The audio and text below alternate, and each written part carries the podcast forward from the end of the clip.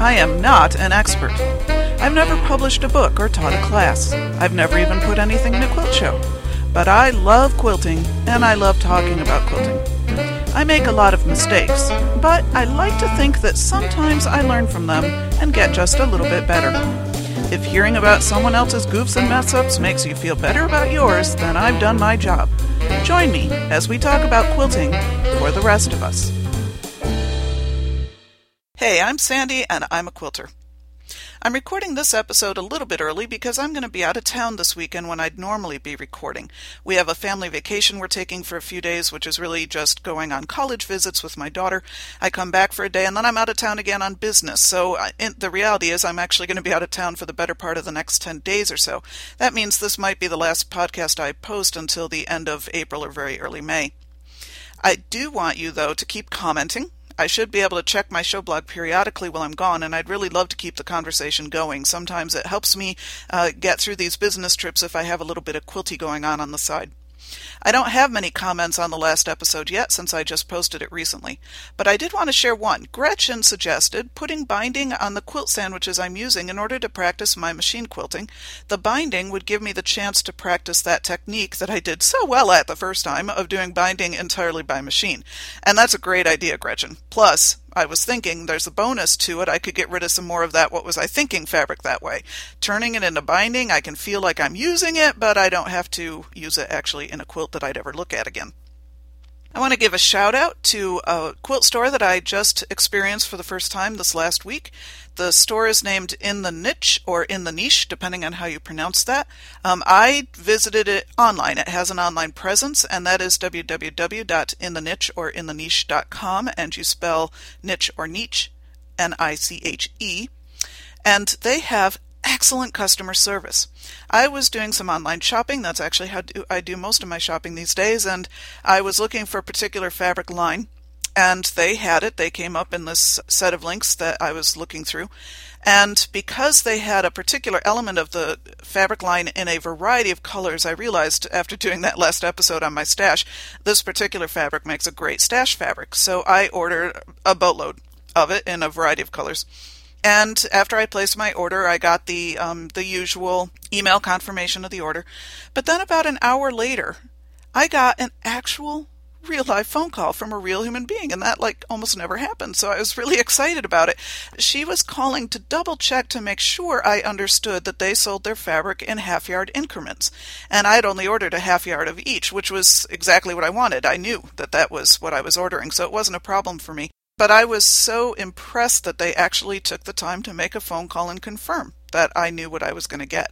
Um, so I let them know I'm going to give them a shout out. It was uh, just a wonderful experience. Again, that's in the niche or in the niche, www.intheniche or intheniche.com. And I will have that link on my show blog under the tab that says quilt stores I've visited. I'm now starting an, an online one. So do check that store out.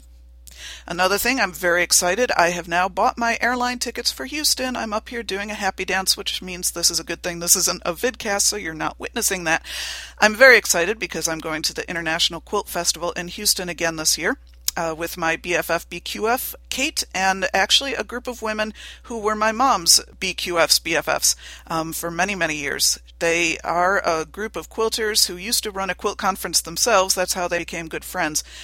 I went to Houston with my mom back maybe somewhere between 2004 2006 with the same group of women and had a wonderful time. That was actually the only quilt conference mom and I did ever go to together. I am very much looking forward to going again this year. This group of women has very graciously sort of adopted me now that my mom is gone. And I'm really looking forward to going. It's a wonderful experience.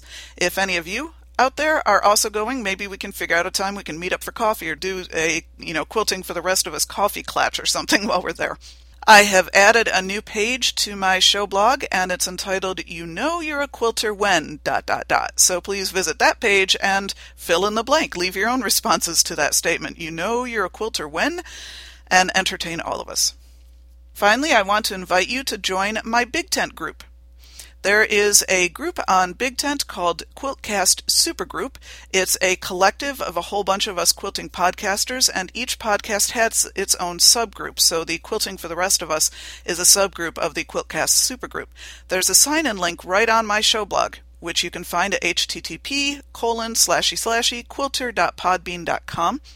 Remember, it's a two-step process. First, you join the Quiltcast supergroup, and then once you're in that, then you can join the subgroup for quilting for the rest of us. And there's a number of other podcast subgroups there that you may also want to join. They're all wonderful. And I want to let you know that I have the cutest little charm pack here that I'm going to give away to a lucky someone who is a member of our Quilting for the Rest of Us subgroup on Big Tent by May 15th. So join the group and enter your name into the, the chance to win that charm pack. Now, pod quilters, on to the content for episode 5 in which we get organized. Okay, fess up. How many times have you gone searching for something in your quilt room and you can't find it, and so you go out and you buy another one, thinking, oh, I must have lost it somewhere along the way, and of course, as soon as you bring it home, there it is, and now you've got two. I've never had that happen myself. Actually, I have to laugh because I was sort of making fun of my mother as we were cleaning out her quilt studio after she passed away. I found something like 11 seam rippers, I think, altogether. And then, of course, I came home and not two weeks later realized I had duplicates of a couple of rulers and duplicates of a couple of um, quilt books. So, you know, I, I really can't speak to that particular issue. However, that being said, I have over the last few years really made great strides in my own organizational system, and so I thought I'd share just a couple of things that I have learned with you, and maybe you'll find some inspiration there as well. Again, it really does help to be organized, first of all. You don't waste money, you don't buy duplicates you don't need. You also will work faster and smarter.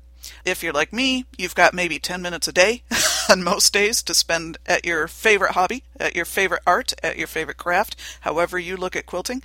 And you don't want to spend that 10 minutes just digging down to your sewing machine or trying to find your rotary cutter or trying to remember where the heck you were on the project that you were working on. So it really does help to keep yourself organized so that you can make the best of every 10 minutes that you have.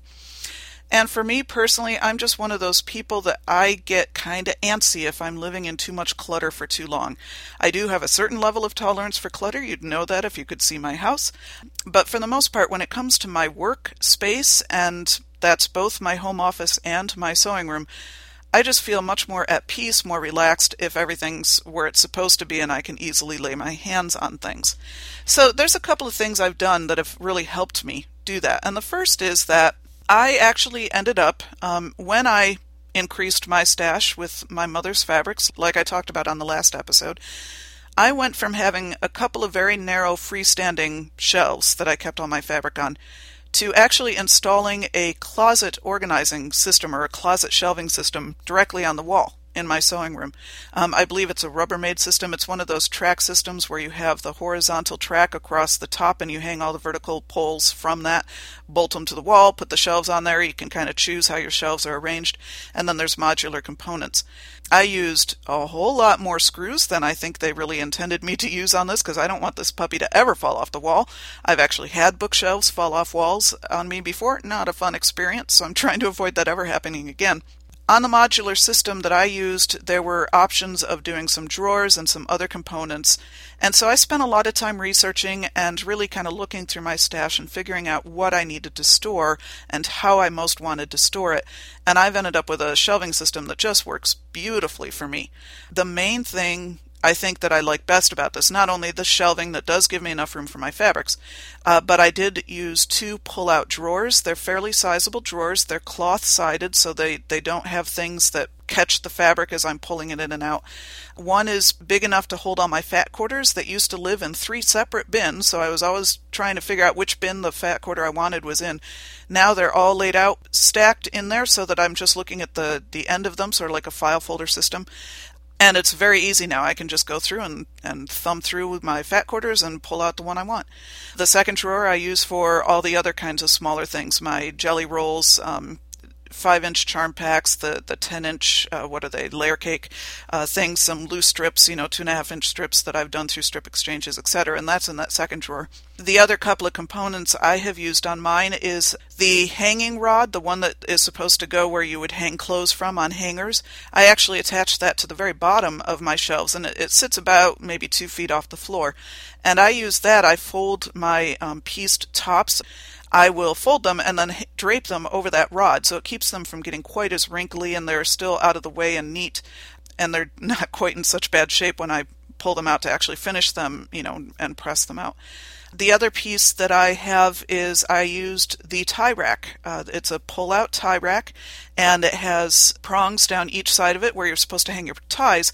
They're not quite two and a half inches wide. They're probably about two inches wide, but I do use those for sorting strips, and my strips are primarily two and a half inches because I use a lot of jelly rolls, and it's a good place. I pull it out. I can sort lights from darks or colors or whatever, however I need to sort them. I use that tie rack to sort them. And then when I'm done with them and I've got everything sorted or I'm done with that particular project, I just push it back against the wall and it's out of the way.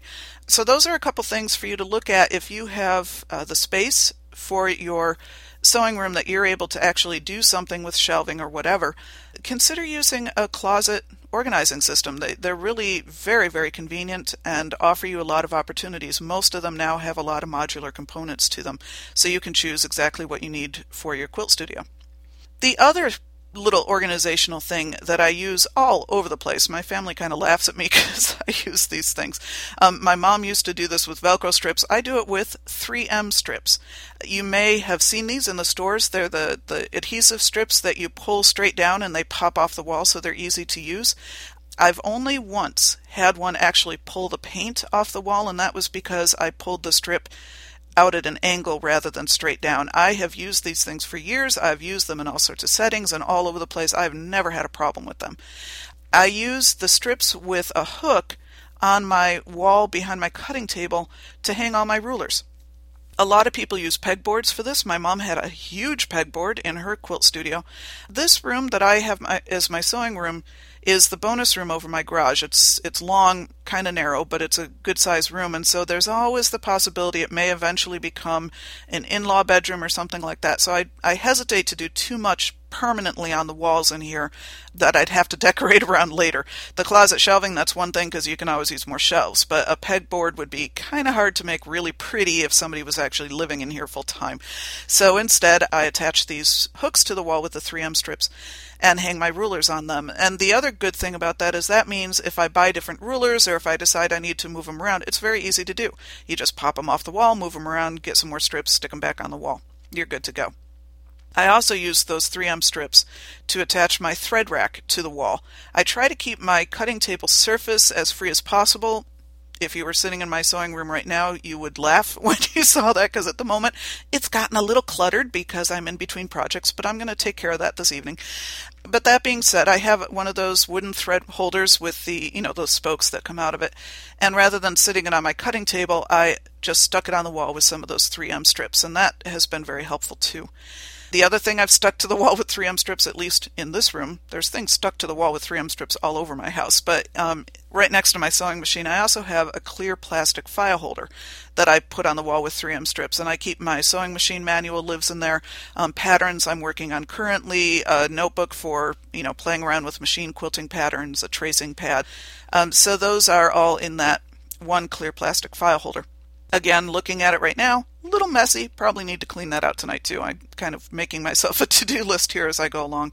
Um, so those are just a few fast ideas for you on organizing. Probably the biggest one though that I would really recommend is labeling everything and get a label maker.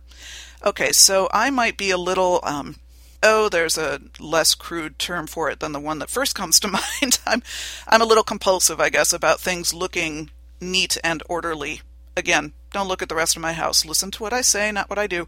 But I'm one of those people that I can label a bunch of stuff, but if the labels are all haphazard and done in different colored pens, and some are masking tape and some are just written on the side of the bin or whatever, it still looks just as cluttered to me. I need sort of that visual consistency to it for me to think it really looks neat. So what I've done is a couple years ago I bought a label maker and I label all of my bins uh, with exactly what's in each bin. I have labeled the drawers in my sewing cabinet so I can glance at um, the drawer and see exactly what's in there. I have labeled even my fabric.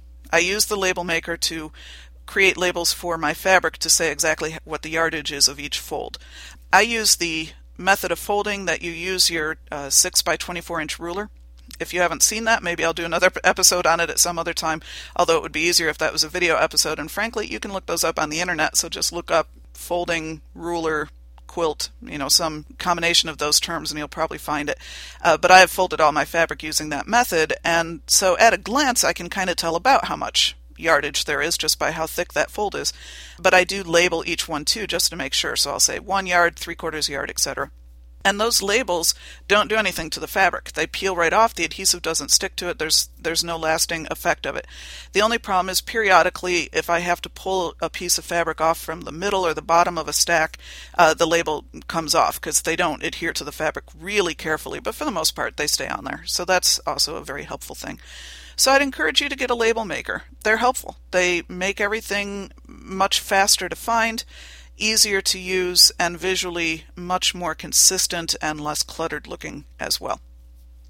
So, in my tessellation blog archives, somewhere you will find pictures of what my quilt studio looked before and after I got the shelf system. I took some photos um, for a friend of mine, actually, who was reading my blog at the time, of the process of me putting my mother's fabric stash in with mine, and it does have pictures of the shelving system, I believe, in there. And of course, you can also see it on the photo that I posted for the last episode on the stash. I think in the tessellation blog that would be somewhere in the archives around May or June of 2009. That's about when I was working on integrating my mom's stash, so that's probably about where that uh, blog entry would be.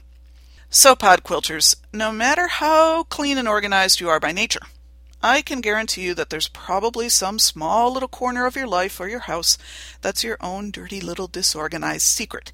And as I've hinted at personally, I've got several of those. So hopefully this episode will inspire you to tackle a drawer or a closet or a table surface sometime in the next week. If you've got great organizational tips or tools of your own, please let us know. But you can post photos in the Big Tent group for this podcast if you join that Big Tent group. Again, that's the Quilting for the Rest of Us subgroup to the Quiltcast supergroup. And I am personally a sucker for new organizational ideas, so please do share them either by posting comments in the blog, uh, the show blog for this podcast at http colon slashy slashy quilter.podbean.com or again in the Big Tent supergroup. And until the next episode, go forth and quilt. Quilting for the Rest of Us is dedicated to Shirley. Love you, Mom.